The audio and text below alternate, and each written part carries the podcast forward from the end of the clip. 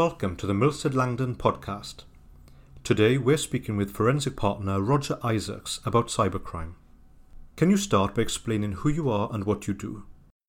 Yes, my name is Roger Isaacs and I am the forensic partner at Milsted Langdon. In what sort of cases are you instructed? I am instructed as an expert witness in a huge range of cases ranging from divorces, shareholder disputes, loss of earnings cases to fraud cases. When it comes to fraud cases, what sort of cybercrime cases have you come across? Cybercrime is playing an ever greater part of my professional life, and I suspect that it, um, unfortunately, it's becoming a far greater part of many people's lives. Uh, in recent years, um, I've started to hear more and more about clients who've been affected uh, by cybercrime. If you look at the headlines that followed the Hatton Garden robberies, you'll see that they were basically a group of fairly old men who had uh, robbed that bank. Nowadays, the young generation of robbers don't rob banks. They sit with a laptop and work out how to steal people's money, usually from a great distance away, uh, with some form of cybercrime, hacking into people's uh, computer systems, or increasingly using ransomware. I heard about one large company not that long ago where one of the members of the marketing team had clicked on an email, opened an attachment, and suddenly, over the course of the day, more and more of their computers stopped working. And I spoke to their head of IT, who'd only been in post for a couple of weeks, and she said that it was one of the worst days of her professional life as she watched the company grind to a halt as their data became more and more encrypted. by the end of the day, she really believed that the company was probably dead in the water.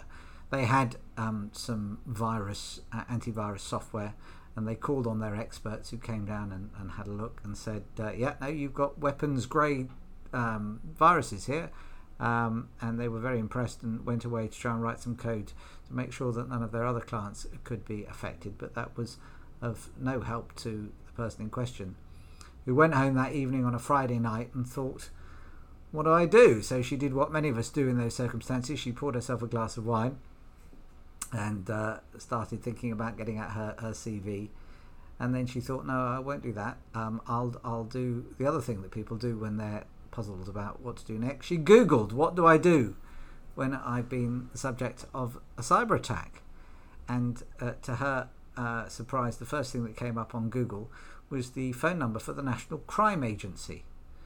So, without thinking or expecting very much, she, she typed in the number and uh, got an answer phone message. So, she left her name and number and hung up and went back to her Chianti.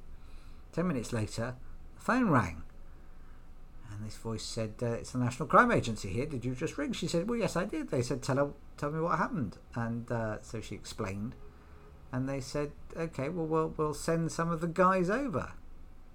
And she said, "What Monday morning?" They said, "No, no, no, they're on the way. Um, if you could." Uh, tell us whether you've got any green space outside the factory. She said, What do I need green space for? And they said, Well, to land the helicopter. She said, Well, no. she said, Well, don't worry, just wait in the car park. And, and an hour later, these two Hummers screeched into the car park. And out of the first Hummer climbed these very large people uh, in camouflage uh, jackets. And out of the second Hummer climbed a group of people who she described as uh, a lot smaller but with a lot thicker glasses. And they were the, the, the uh, IT experts who went in.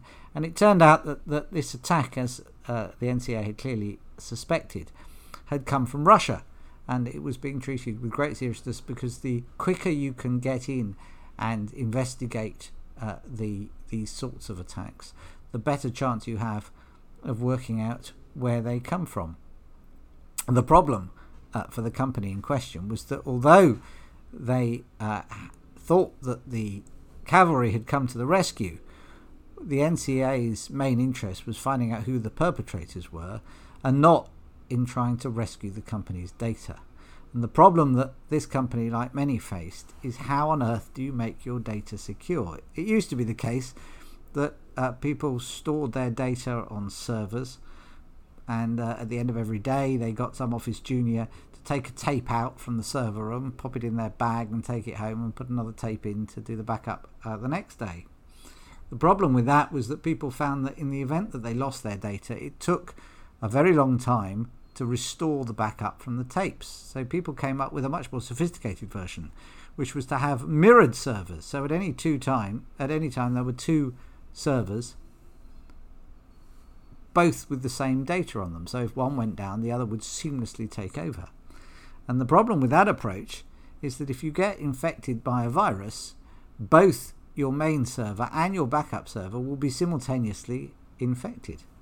So I've spoken to a lot of very large organizations which have gone back to buying large magnetic tape machines and they periodically go back to the old steam driven version of putting their data on tapes and putting those tapes in a vault. Worryingly, the latest generation of virus uh, now sits on your server for weeks or even months dormant before it activates, in the hope that when it activates, it will have infected not only your current data, but also any backups you have. And there have been some very sophisticated companies, perhaps most notably the law firm DLA, that was nearly destroyed by a ransomware attack, which wiped out a large proportion of its data. And many of these companies decide that actually it's worth paying the ransom. And the uh, police uh, departments that deal with cybercrime say that in their experience, in about two thirds of cases, if you pay the ransom, you will get your data back. But in a third of cases, you don't. And the reason you don't uh, may be because you're dealing with somebody who is uh, dishonestly dishonest rather than honestly dishonest. But also, uh, some uh, hackers are very good at infecting data but aren't clever enough to, to clean up the infection. And it's just ineptitude that means that they can't deliver even if you pay the ransom. But uh, for many, they try to promote themselves as being capable of returning the data to you because they say this is our business model. Uh, if such crimes can be defined as, as business. So it's becoming an ever greater problem um, and uh, affecting more and more of our clients. What advice do you have for clients that are worried about a cyber attack? I think there are a number of things that clients can usefully do. The first and most obvious is to take out cyber insurance. And there are a myriad of insurance policies, but some are, are frankly not worth the paper they're written on. So uh, I would advise clients to, to look at the cover they get from their insurance very carefully. Um, the, the second thing they need to do is to train their staff to make sure that they uh, understand that the biggest weakness in any organization is typically their people. There was a, a, a scam uh, by which several million pounds was stolen from a high street bank after a chap walked into one of the branches and said, Hello, I'm from IT. Who's got a problem with the printer? And one of the tellers put her hand up, and the chap came round, was allowed into the back of the bank, and put what's called a keystroke recorder onto her server, and then sat in a van outside the branch of the bank.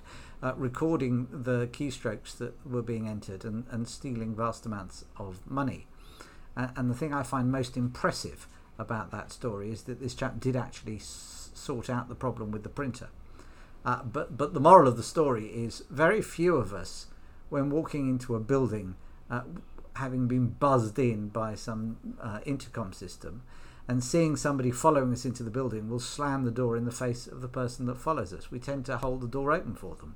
It, it's in our nature to be polite, and and it's that uh, attitude that these criminals rely on and are able to exploit uh, to their own advantage, and they are they are fiendishly clever. One one uh, case I heard about uh, that the the physical security was so tight that the cyber criminals could not get access to the computers into which they needed to plug a USB stick with some uh, uh, software preloaded onto it.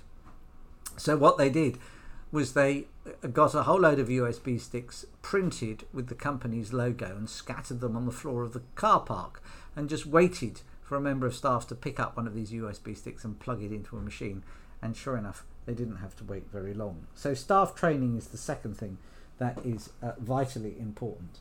The third thing is to make sure that you have a plan.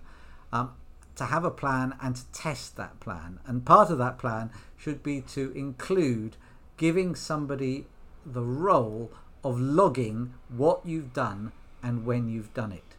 Because, especially in cases where you think there may have been a data breach, that data may have been uh, taken and, and could be dispersed to third parties or published, it's really important that you're able to explain what you did and why you did it. So, as part of your plan, it is really important to have somebody whose sole job it is to keep notes as these sorts of crises uh, uh, develop. And, and uh, as I say, just having the plan isn't good enough. Uh, it, it, needs to be tested and it needs to be tested regularly. and the final bit of advice, I think, is to give some thought to how you're going to communicate uh, with your staff. I heard uh, about a case where a firm had been brought down by a cyber attack, and the staff uh, were all sent home. And the first thing they did was to type on Facebook and Twitter, "Hey, we've got the afternoon off. Let's enjoy the sunshine. The firm's had a cyber attack," and word got out like wildfire. So being prepared and thinking, how are you going to communicate with your staff if they're in several offices, if they're geographically spread, and if you no longer have access to email is really, really important. I think uh, the, the, final point I would make is that uh, the rate of growth of cyber attacks is so great that for many clients, it's not about whether they'll be attacked, but when and how quickly will they be able to recover.